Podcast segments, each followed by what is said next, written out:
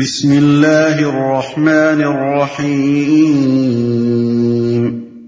شروع اللہ کے نام سے جو رحمان و رحیم ہے۔ یا ایہا المدثر قم فانذر وربک فکبر وثیابک فطہر والرجز فاہجر ولا تمنن تستكبر ولربك فاصبر۔ اے اوڑ لپیٹ کر لیٹنے والے، اٹھو اور خبردار کرو اور اپنے رب کی بڑائی کا اعلان کرو، اور اپنے کپڑے پاک رکھو اور گندگی سے دور رہو، اور احسان نہ کرو زیادہ حاصل کرنے کے لیے، اور اپنے رب کی خاطر صبر کرو۔ اور لپیٹ کر لیٹنے والے،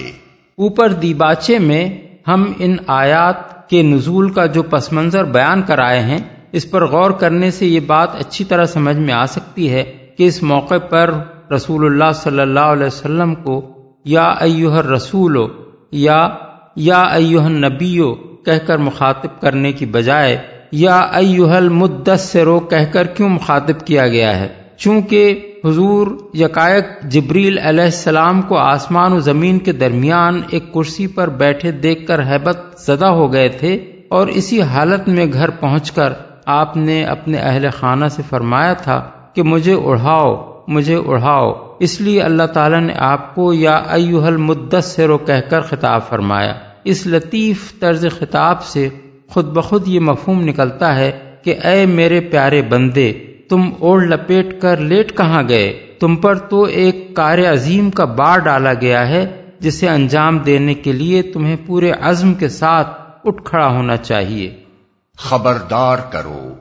یہ اسی نوعیت کا حکم ہے جو حضرت نوح علیہ السلام کو نبوت کے منصب پر معمور کرتے ہوئے دیا گیا تھا کہ انذر قومک من قبل ان یاتیہم عذاب علیم، یعنی اپنی قوم کے لوگوں کو ڈراؤ قبل اس کے کہ ان پر ایک دردناک عذاب آ جائے۔ سورہ نوح آیت 1۔ آیت کا مطلب یہ ہے کہ اے اوڑھ لپیٹ کر لیٹنے والے، اٹھو اور تمہارے گرد و پیش خدا کے جو بندے خواب غفلت میں پڑے ہوئے ہیں ان کو چونکا دو، انہیں اس انجام سے ڈراؤ جس سے یقیناً وہ دوچار ہوں گے اگر اسی حالت میں مبتلا رہے۔ انہیں خبردار کر دو کہ وہ کسی اندھیر نگری میں نہیں رہتے ہیں جس میں وہ اپنی مرضی سے جو کچھ چاہیں کرتے رہیں اور ان کے کسی عمل کی کوئی باز پرس نہ ہو۔ رب کی بڑائی کا اعلان کرو، یہ ایک نبی کا اولین کام ہے جسے اس دنیا میں اسے انجام دینا ہوتا ہے۔ اس کا پہلا کام ہی یہ ہے کہ جاہل انسان یہاں جن کی بڑائی مان رہے ہیں ان سب کی نفی کر دے، اور ہاں کے پکارے دنیا بھر میں یہ اعلان کر دے کہ اس کائنات میں بڑائی ایک خدا کے سوا اور کسی کی نہیں ہے۔ یہی وجہ ہے کہ اسلام میں کلمہ اللہ اکبر کو سب سے زیادہ اہمیت دی گئی ہے۔ اذان کی ابتدا ہی اللہ اکبر کے اعلان سے ہوتی ہے، نماز میں بھی مسلمان تکبیر کے الفاظ کہہ کر داخل ہوتا ہے اور بار بار اللہ اکبر کہہ کر اٹھتا اور بیٹھتا ہے۔ جانور کے گلے پر چھری بھی پھیرتا ہے تو بسم اللہ اللہ اکبر کہہ کر پھیرتا ہے۔ نعرہ تکبیر آج ساری دنیا میں مسلمان کا سب سے زیادہ نمایاں امتیازی شعار ہے، کیونکہ اس امت کے نبی نے اپنا کام ہی اللہ کی تکبیر سے شروع کیا تھا۔ اس مقام پر ایک اور لطیف نکتہ بھی ہے جسے اچھی طرح سمجھ لینا چاہیے۔ جیسا کہ ان آیات کی شان نزول سے معلوم ہو چکا ہے، یہ پہلا موقع تھا جب رسول اللہ صلی اللہ علیہ وسلم کو نبوت کا عظیم الشان فریضہ انجام دینے کے لیے اٹھ کھڑے ہونے کا حکم دیا گیا تھا، اور یہ بات ظاہر تھی کہ جس شہر اور معاشرے میں یہ مشن لے کر اٹھنے کا آپ کو حکم دیا جا رہا تھا وہ شرک کا گڑھ تھا۔ بات صرف اتنی ہی نہ تھی کہ وہاں کے لوگ عام عربوں کی طرح مشرک تھے، بلکہ اس سے بڑھ کر بات یہ تھی کہ مکہ معظمہ مشرکین عرب کا سب سے بڑا تیرتھ بنا ہوا تھا، اور قریش کے لوگ اس کے مجاور تھے۔ ایسی جگہ کسی شخص کا تن تنہا اٹھنا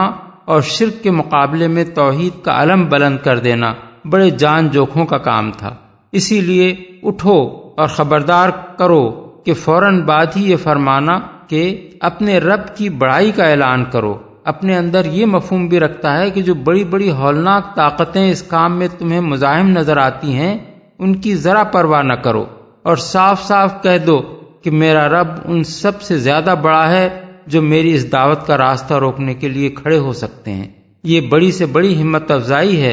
جو اللہ کا کام شروع کرنے والے کسی شخص کی جا سکتی ہے۔ اللہ کی کبریائی کا نقش جس آدمی کے دل پر گہرا جمع ہوا ہو وہ اللہ کی خاطر اکیلا ساری دنیا سے لڑ جانے میں بھی ذرا بھر ہچکچاہٹ محسوس نہ کرے گا۔ کپڑے پاک رکھو، یہ بڑے جامع الفاظ ہیں جن کے مفہوم میں بڑی وسعت ہے۔ ان کا ایک مطلب یہ ہے کہ اپنے لباس کو نجاست سے پاک رکھو، کیونکہ جسم لباس کی پاکیزگی اور روح کی پاکیزگی دونوں لازم و ملزوم ہیں۔ ایک پاکیزہ روح گندے جسم اور ناپاک لباس میں نہیں رہ سکتی۔ رسول اللہ صلی اللہ علیہ وسلم جس معاشرے میں اسلام کی دعوت لے کر اٹھے تھے وہ صرف عقائد و اخلاق کی خرابیوں ہی میں مبتلا نہ تھا بلکہ طہارت و نظافت کے بھی ابتدائی تصورات تک سے خالی تھا، اور حضور کا کام ان لوگوں کو ہر لحاظ سے پاکیزگی کا سبق سکھانا تھا۔ اس لیے آپ کو ہدایت فرمائی گئی کہ آپ اپنی ظاہری زندگی میں بھی طہارت کا ایک اعلیٰ معیار قائم فرمائیں۔ چنانچہ یہ اسی ہدایت کا ثمرہ ہے کہ حضور نے نوع انسانی کو طہارت جسم و لباس کی وہ مفصل تعلیم دی ہے جو زمانہ جاہلیت کے اہل عرب درکنار آج اس زمانے کی مہذب ترین قوموں کو بھی نصیب نہیں ہے۔ حتیٰ کہ دنیا کی بیشتر زبانوں میں ایسا کوئی لفظ تک نہیں پایا جاتا جو طہارت کا ہم معنی ہو۔ بخلاف اس کے اسلام کا حال یہ ہے کہ حدیث اور فقہ کی کتابوں میں اسلامی احکام کا آغاز ہی کتاب الطہارت سے ہوتا ہے، جس میں پاکی اور ناپاکی کے فرق اور پاکیزگی کے طریقوں کو انتہائی تفصیلی جزیات کے ساتھ بیان کیا گیا ہے۔ دوسرا مفہوم ان الفاظ کا یہ ہے کہ اپنا لباس صاف ستھرا رکھو۔ راہبانہ تصورات نے دنیا میں مذہبیت کا معیار یہ قرار دے رکھا تھا کہ آدمی جتنا زیادہ میلا کچیلا ہو اتنا ہی زیادہ وہ مقدس ہوتا ہے۔ اگر کوئی ذرا اجلے کپڑے ہی پہن لیتا تو سمجھا جاتا کہ وہ دنیا دار انسان ہے، حالانکہ انسانی فطرت میل کچیل سے نفرت کرتی ہے اور شائستگی کی معمولی حس بھی جس شخص کے اندر موجود ہو وہ صاف ستھرے انسان ہی سے مانوس ہوتا ہے۔ اسی بنا پر اللہ کے راستے کی طرف دعوت دینے والے کے لیے یہ بات ضروری قرار دی گئی کہ اس کی ظاہری حالت بھی ایسی پاکیزہ اور نفیس ہونی چاہیے کہ لوگ اسے عزت کی نگاہ سے دیکھیں اور اس کی شخصیت میں کوئی ایسی کثافت نہ پائی جائے جو طباع کو اس سے متنفر کرنے والی ہو۔ تیسرا مفہوم اس ارشاد کا یہ ہے کہ اپنے لباس کو اخلاقی عیوب سے پاک رکھو۔ تمہارا لباس صاف ستھرا اور پاکیزہ تو ضرور ہو مگر اس میں فخر و غرور، ریا اور نمائش، ٹھاٹ باٹ اور شان و شوکت کا شائبہ تک نہ ہونا چاہیے۔ لباس وہ اولین چیز ہے جو آدمی کی شخصیت کا تعارف لوگوں سے کراتی ہے۔ جس قسم کا لباس کوئی شخص پہنتا ہے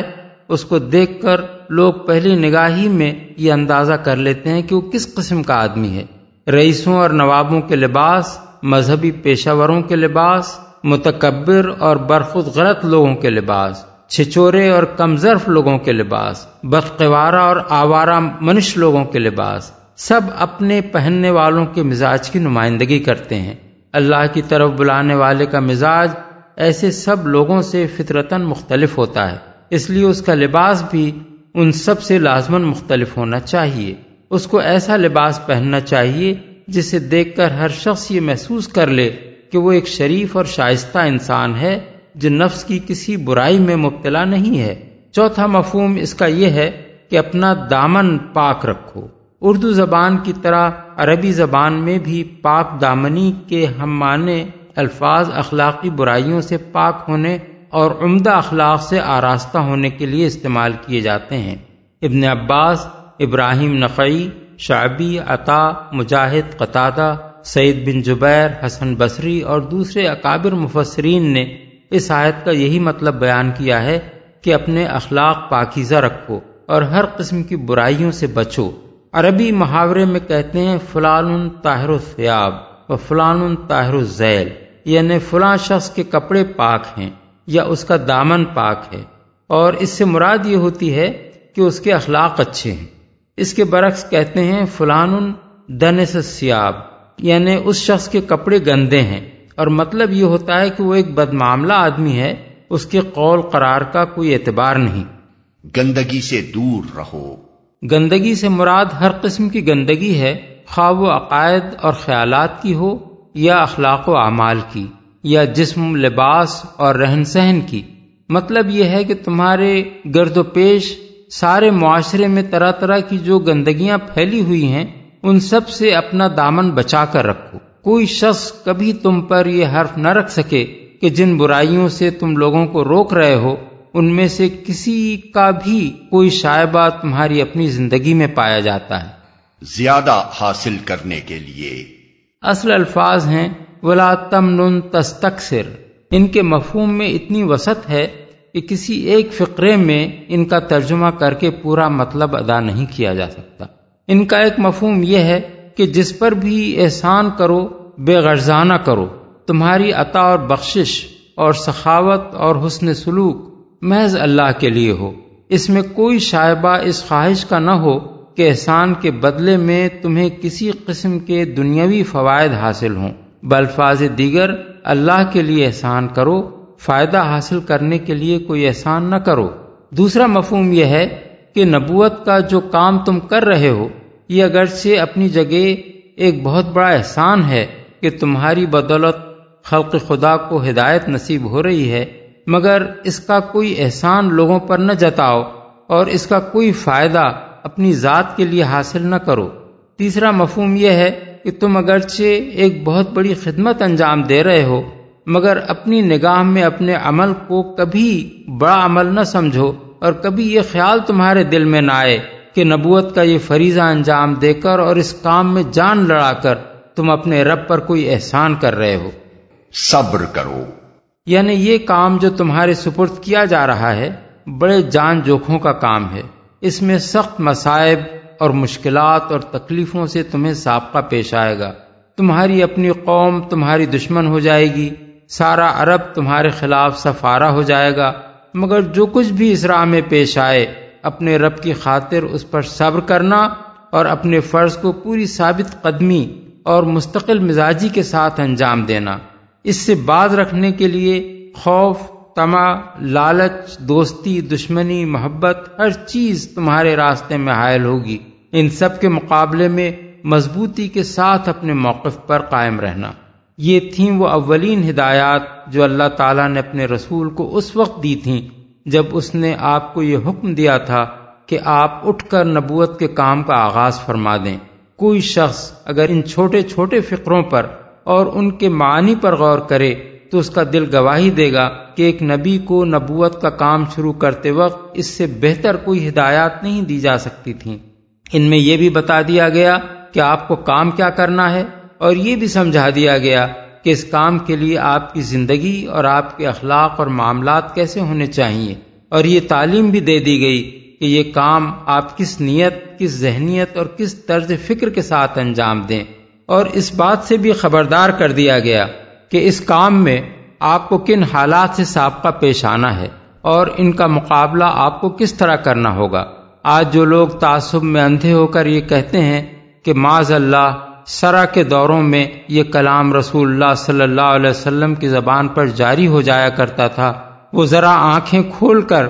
ان فقروں کو دیکھیں اور خود سوچیں کہ یہ سرا کے کسی دورے میں نکلے ہوئے الفاظ ہیں یا خدا کی ہدایات ہیں جو رسالت کے کام پر معمور کرتے ہوئے وہ اپنے بندے کو دے رہا ہے۔ فَإِذَا نُقِرَ فِي النَّاقُورِ فَذَلِكَ يَوْمَئِذٍ يَوْمٌ عَسِيرٌ عَلَى الْكَافِرِينَ غَيْرُ يَسِيرٌ۔ اچھا، جب سور میں پھونک ماری جائے گی وہ دن بڑا ہی سخت دن ہوگا، کافروں کے لیے ہلکا نہ ہوگا، سخت دن ہوگا۔ جیسا کہ ہم دیباچے میں بیان کرائے ہیں، اس سورہ کا یہ حصہ ابتدائی آیات کے چند مہینے بعد اس وقت نازل ہوا تھا جب رسول اللہ صلی اللہ علیہ وسلم کی طرف سے علانیہ تبلیغ اسلام شروع ہو جانے کے بعد پہلی مرتبہ حج کا زمانہ آیا، اور سرداران قریش نے ایک کانفرنس کر کے یہ طے کیا کہ باہر سے آنے والے حاجیوں کو قرآن اور محمد صلی اللہ علیہ وسلم سے بدگمان کرنے کے لیے پروپیگنڈا کی ایک زبردست مہم چلائی جائے۔ ان آیات میں کفار کی اسی کارروائی پر تبصرہ کیا گیا ہے، اور اس تبصرے کا آغاز ان الفاظ سے کیا گیا ہے جن کا مطلب یہ ہے کہ اچھا، یہ حرکتیں جو تم کرنا چاہتے ہو کر لو، دنیا میں ان سے کوئی مقصد براری تم نے کر بھی لی تو اس روز اپنے برے انجام سے کیسے بچ نکلو گے جب سور میں پھونک ماری جائے گی اور قیامت برپا ہوگی، ہلکا نہ ہوگا۔ اس ارشاد سے خود بخود یہ نتیجہ نکلتا ہے کہ وہ دن ایمان لانے والوں کے لیے ہلکا ہوگا اور اس کی سختی صرف حق کا انکار کرنے والوں کے لیے مخصوص ہوگی۔ مزید برآں یہ ارشاد اپنے اندر یہ مفہوم بھی رکھتا ہے کہ اس دن کی سختی کافروں کے لیے مستقل سختی ہوگی، وہ ایسی سختی نہ ہوگی جس کے بعد کبھی اس کے نرمی سے بدل جانے کی امید کی جا سکتی ہو۔ ذرنی ومن خلقت وحیدا وجعلت له مالا ممدودا وبنین شهودا ومهدت له تمهیدا ثم يطمع ان ازید كلا انه كان لآیاتنا عنیدا سأرهقه صعودا۔ چھوڑ دو مجھے اور اس شخص کو جسے میں نے اکیلا پیدا کیا، بہت سا مال اس کو دیا، اس کے ساتھ حاضر رہنے والے بیٹے دیے اور اس کے لیے ریاست کی راہ ہموار کی، پھر وہ طمع رکھتا ہے کہ میں اسے اور زیادہ دوں۔ ہرگز نہیں، وہ ہماری آیات سے اناد رکھتا ہے، میں تو اسے عنقریب ایک کٹھن چڑھائی چڑھواؤں گا۔ اس شخص کو یہ خطاب ہے نبی صلی اللہ علیہ وسلم سے، اور اس کا مطلب یہ ہے کہ اے نبی، کفار کی اس کانفرنس میں جس شخص یعنی ولید بن مغیرہ نے تمہیں بدنام کرنے کے لیے یہ مشورہ دیا ہے کہ تمام عرب سے آنے والے حاجیوں میں تمہیں جادوگر مشہور کیا جائے، اس کا معاملہ تم مجھ پر چھوڑ دو، اس سے نمٹنا اب میرا کام ہے، تمہیں اس کی فکر کرنے کی کوئی ضرورت نہیں ہے۔ اکیلا پیدا کیا، اس فقرے کے دو مطلب ہو سکتے ہیں اور دونوں صحیح ہیں۔ ایک یہ کہ جب میں نے اسے پیدا کیا تھا اس وقت یہ کوئی مال اور اولاد اور وجاہت اور ریاست لے کر پیدا نہیں ہوا تھا۔ دوسرا یہ کہ اس کا پیدا کرنے والا اکیلا میں ہی تھا، وہ دوسرے معبود جن کی خدائی قائم رکھنے کے لیے یہ تمہاری دعوت توحید کی مخالفت میں اس قدر سرگرم ہے، اس کو پیدا کرنے میں میرے ساتھ شریک نہ تھے۔ بیٹے دیے، ولید بن مغیرہ کے 10-12 لڑکے تھے جن میں سے حضرت خالد بن ولید تاریخ میں سب سے زیادہ مشہور ہیں۔ ان بیٹوں کے لیے شہود کا لفظ استعمال کیا گیا ہے جس کے کئی معنی ہو سکتے ہیں۔ ایک یہ کہ ان کو کہیں اپنی روزی کے لیے دوڑ دھوپ اور سفر کرنے کی حاجت پیش نہیں آتی، ان کے گھر کھانے کو اتنا موجود ہے کہ ہر وقت باپ کے پاس موجود اور اس کی مدد کے لیے حاضر رہتے ہیں۔ دوسرے یہ کہ اس کے سب بیٹے نامور اور بااثر ہیں، مجلسوں اور محفلوں میں اس کے ساتھ شریک ہوتے ہیں۔ تیسرے یہ کہ وہ اس مرتبے کے لوگ ہیں کہ معاملات میں ان کی شہادت قبول کی جاتی ہے۔ اور زیادہ دوں، اس کا ایک مطلب تو یہ ہے کہ اس پر بھی اس کی حرص ختم نہیں ہوئی، اتنا کچھ پانے کے بعد بھی وہ بس اسی فکر میں لگا ہوا ہے کہ اسے دنیا بھر کی نعمتیں عطا کر دی جائیں۔ دوسرا مطلب حضرت حسن بصری اور بعض دوسرے بزرگوں نے یہ بیان کیا ہے کہ وہ کہا کرتا تھا کہ اگر واقعی محمد کا یہ بیان سچا ہے کہ مرنے کے بعد کوئی دوسری زندگی ہے اور اس میں کوئی جنت بھی ہوگی تو وہ جنت میرے ہی لیے بنائی گئی ہے۔ انہو فکر وقدر فقتل کیف قدر ثم قتل کیف قدر ثم نظر ثم عبس وبسر ثم ادبر واستكبر فقال إن هذا إلا سحر يؤثر إن هذا إلا قول البشر سأصليه سقر۔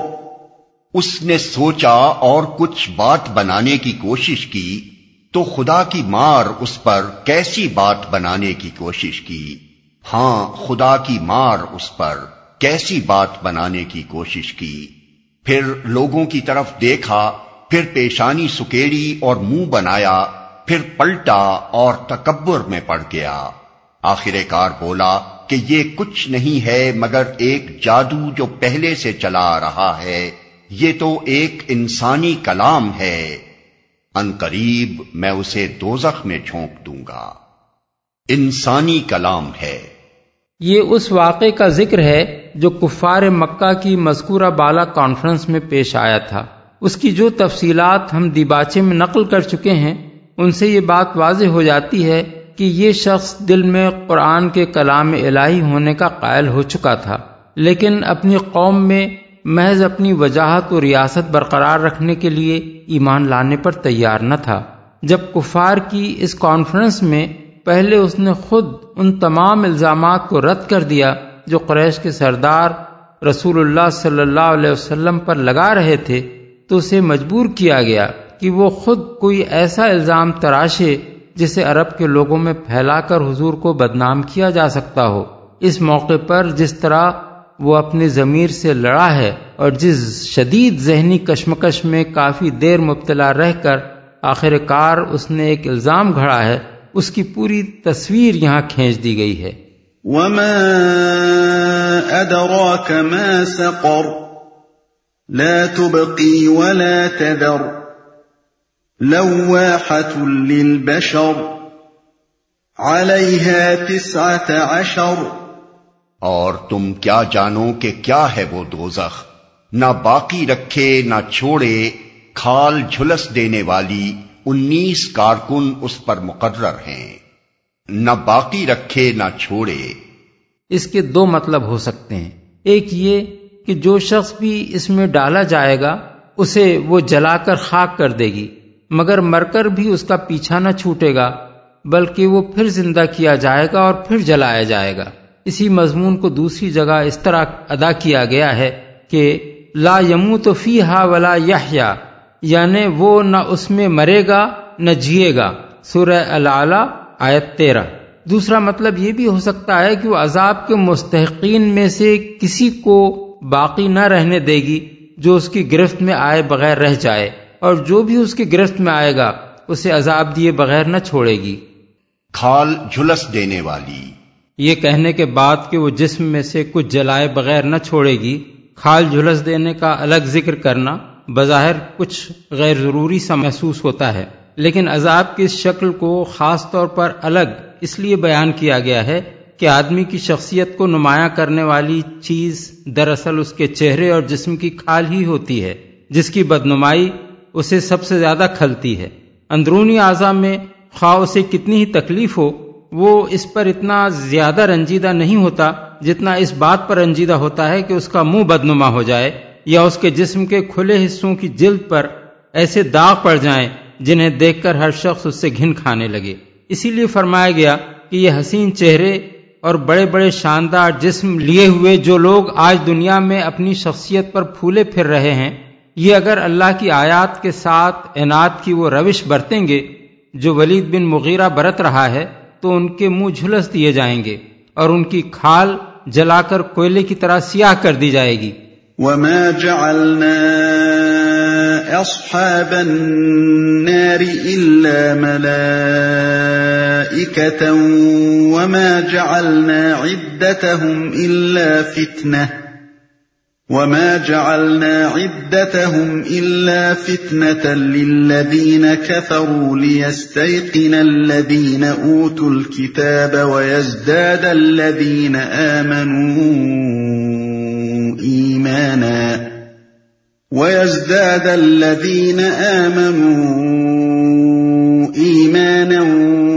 ولا يرتاب الذين أوتوا الكتاب والمؤمنون وليقول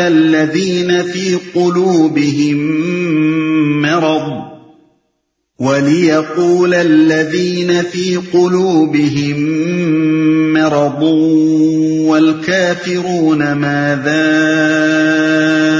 أراد الله بهذا مثلا كذلك يضل الله من يشاء ويهدي من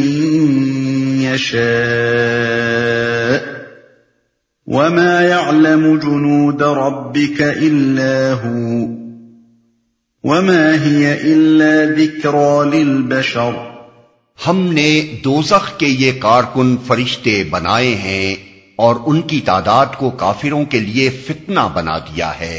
تاکہ اہل کتاب کو یقین آ جائے اور ایمان لانے والوں کا ایمان بڑھے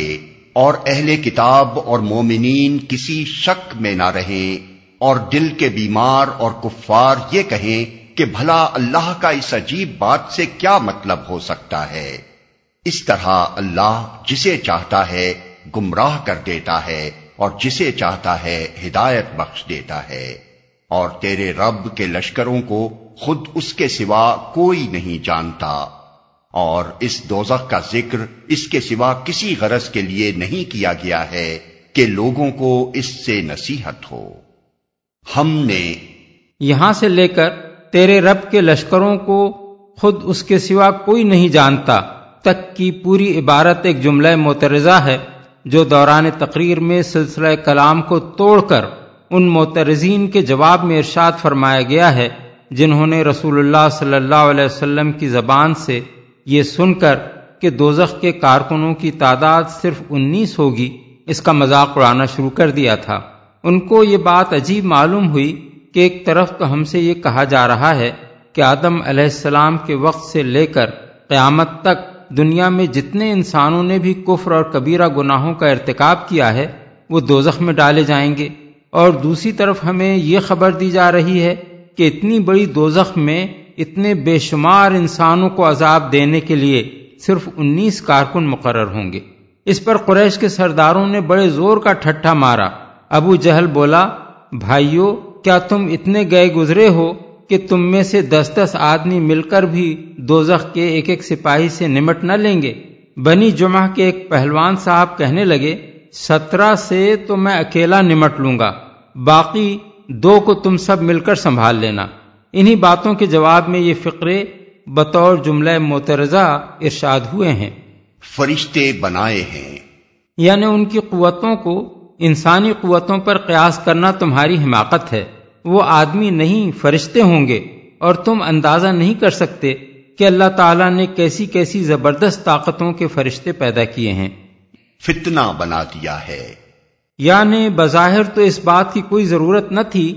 کہ دوزخ کے کارکنوں کی تعداد بیان کی جاتی، لیکن ہم نے ان کی یہ تعداد اس لیے بیان کر دی ہے کہ یہ ہر اس شخص کے لیے فتنہ بن جائے جو اپنے اندر کوئی کفر چھپائے بیٹھا ہو۔ ایسا آدمی چاہے ایمان کی کتنی ہی نمائش کر رہا ہو، اگر وہ خدا کی خدائی اور اس کی عظیم قدرتوں کے بارے میں یا وحی و رسالت کے بارے میں شک کا کوئی شائبہ بھی اپنے دل کے کسی گوشے میں لیے بیٹھا ہو، تو یہ سنتے ہی کہ خدا کی اتنی بڑی جیل میں بے حد و حساب مجرم جنوں اور انسانوں کو صرف 19 سپاہی قابو میں بھی رکھیں گے اور فردن فردن ایک شخص کو عذاب بھی دیں گے، تو اس کا کفر فوراً کھل کر باہر آ جائے گا، یقین آ جائے۔ بعض مفسرین نے اس کا یہ مطلب بیان کیا ہے کہ اہل کتاب یعنی یہود و نصارہ کے ہاں چونکہ ان کی اپنی کتابوں میں بھی دوزخ کے فرشتوں کی یہی تعداد بیان کی گئی ہے، اس لیے یہ بات سن کر ان کو یقین آ جائے گا کہ یہ بات فی الواقع اللہ تعالیٰ ہی کی فرمائی ہوئی ہے۔ لیکن یہ تفسیر ہمارے نزدیک 2 وجوہ سے صحیح نہیں ہے۔ اول یہ کہ یہود و نصارہ کی جو مذہبی کتابیں دنیا میں پائی جاتی ہیں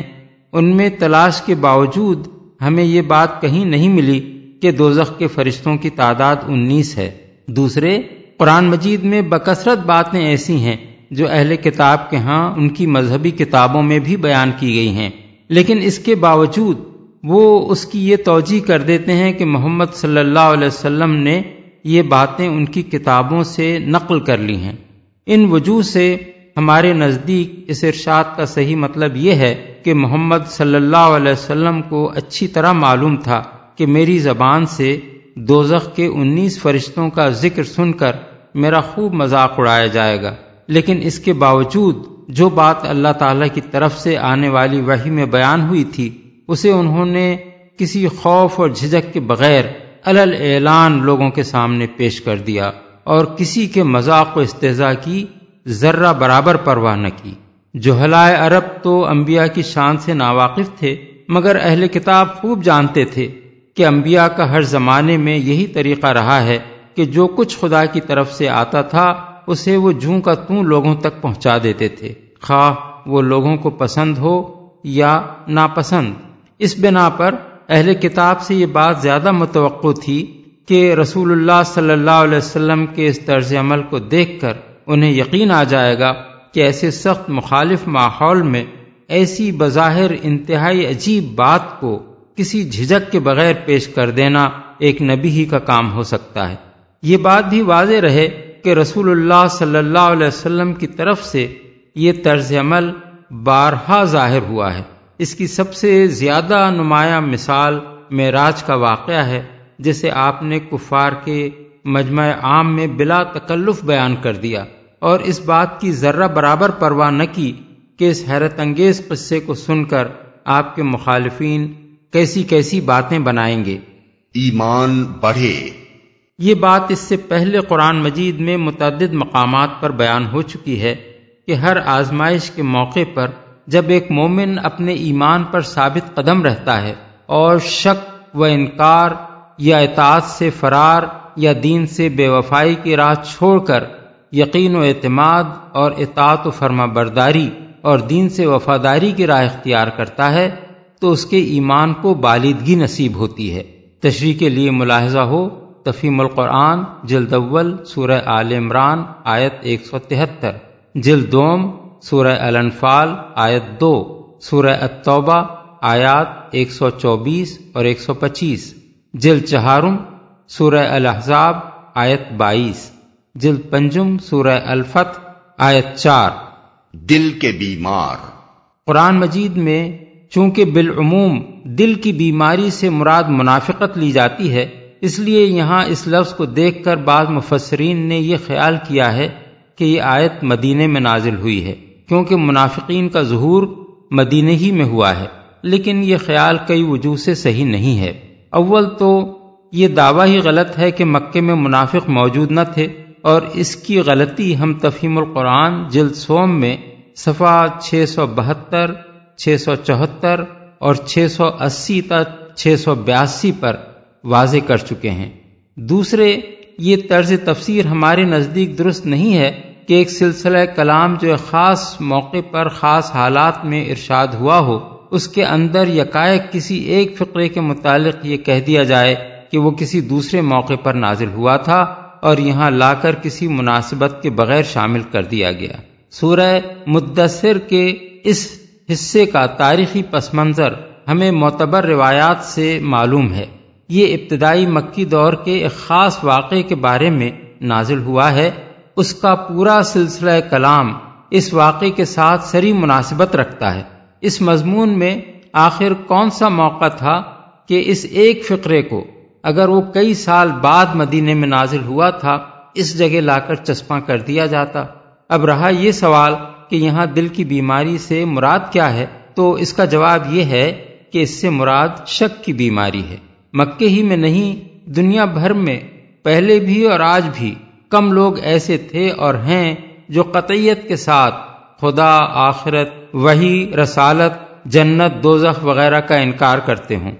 اکثریت ہر زمانے میں انہی لوگوں کی رہی ہے جو اس شک میں مبتلا رہے ہیں کہ معلوم نہیں خدا ہے یا نہیں، آخرت ہوگی یا نہیں، فرشتوں اور جنت اور دوزخ کا واقعی کوئی وجود ہے یا یہ محض افسانے ہیں، اور رسول واقعی رسول تھے اور ان پر وحی آتی تھی یا نہیں۔ یہی شک اکثر لوگوں کو کفر کے مقام پر کھینچ لے گیا ہے، ورنہ ایسے بے وقوف دنیا میں کبھی زیادہ نہیں رہے جنہوں نے بالکل قطعی طور پر ان حقائق کا انکار کر دیا ہو، کیونکہ جس آدمی میں ذرہ برابر بھی عقل کا مادہ موجود ہے وہ یہ جانتا ہے کہ ان امور کے صحیح ہونے کا امکان بالکل رد کر دینے اور انہیں قطعاً خارج از امکان قرار دے دینے کے لیے ہرگز کوئی بنیاد موجود نہیں ہے۔ کیا مطلب ہو سکتا ہے؟ اس کے معنی یہ نہیں ہے کہ وہ اسے اللہ کا کلام تو مان رہے تھے، مگر تعجب اس بات پر کر رہے تھے کہ اللہ نے یہ بات کیوں فرمائی، بلکہ دراصل وہ یہ کہنا چاہتے تھے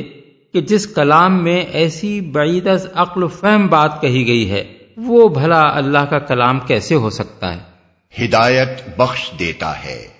یعنی اس طرح اللہ تعالیٰ اپنے کلام اور اپنے احکام فرامین میں وقتاً فوقتاً ایسی باتیں ارشاد فرما دیتا ہے جو لوگوں کے لیے امتحان اور آزمائش کا ذریعہ بن جاتی ہیں۔ ایک ہی بات ہوتی ہے جسے ایک راستی پسند، سلیم الطبع اور صحیح الفکر آدمی سنتا ہے اور سیدھے طریقے سے اس کا سیدھا مطلب سمجھ کر سیدھی راہ اختیار کر لیتا ہے۔ اسی بات کو ایک ہٹ دھرم، کج فہم اور راستی سے گریز کرنے والا آدمی سنتا ہے اور اس کا ٹیڑھا مطلب نکال کر اسے حق سے دور بھاگ جانے کے لیے ایک نیا بہانہ بنا لیتا ہے۔ پہلا آدمی چونکہ خود حق پسند ہوتا ہے اس لیے اللہ تعالیٰ اسے ہدایت بخش دیتا ہے، کیونکہ اللہ کا طریقہ یہ نہیں ہے کہ وہ ہدایت چاہنے والے کو زبردستی گمراہ کرے، اور دوسرا آدمی چونکہ خود ہدایت نہیں چاہتا بلکہ گمراہی کو ہی اپنے لیے پسند کرتا ہے، اس لیے اللہ اسے ضلالت ہی کے راستوں پر دھکیل دیتا ہے، کیونکہ اللہ کا یہ طریقہ بھی نہیں ہے کہ جو حق سے نفرت رکھتا ہو وہ اسے جبرن کھینچ کر حق کی راہ پر لائے۔ اللہ کی ہدایت دینے اور گمراہ کرنے کے مسئلے پر تفہیم القرآن میں بکثرت مقامات پر وضاحت کے ساتھ روشنی ڈالی جا چکی ہے۔ اس کے سوا کوئی نہیں جانتا، یعنی اللہ تعالیٰ نے اپنی اس کائنات میں کیسی کیسی اور کتنی مخلوقات پیدا کر رکھی ہیں اور ان کو کیا کیا طاقتیں اس نے بخشی ہیں اور ان سے کیا کیا کام وہ لے رہا ہے، ان باتوں کو اللہ کے سوا کوئی بھی نہیں جانتا۔ ایک چھوٹے سے کرہ زمین پر رہنے والا انسان اپنی محدود نظر سے اپنے گرد و پیش کی چھوٹی سی دنیا کو دیکھ کر اگر اس غلط فہمی میں مبتلا ہو جائے کہ خدا کی خدائی میں بس وہی کچھ ہے جو اسے اپنے حواس یا اپنے آلات کی مدد سے محسوس ہوتا ہے، تو یہ اس کی اپنی ہی نادانی ہے، ورنہ یہ خدائی کا کارخانہ اتنا وسیع و عظیم ہے کہ اس کی کسی ایک چیز کا بھی پورا علم حاصل کر لینا انسان کے بس میں نہیں ہے، کجا کہ اس کی ساری وسعتوں کا تصور اس کے چھوٹے سے دماغ میں سما سکے۔ اس سے نصیحت ہو،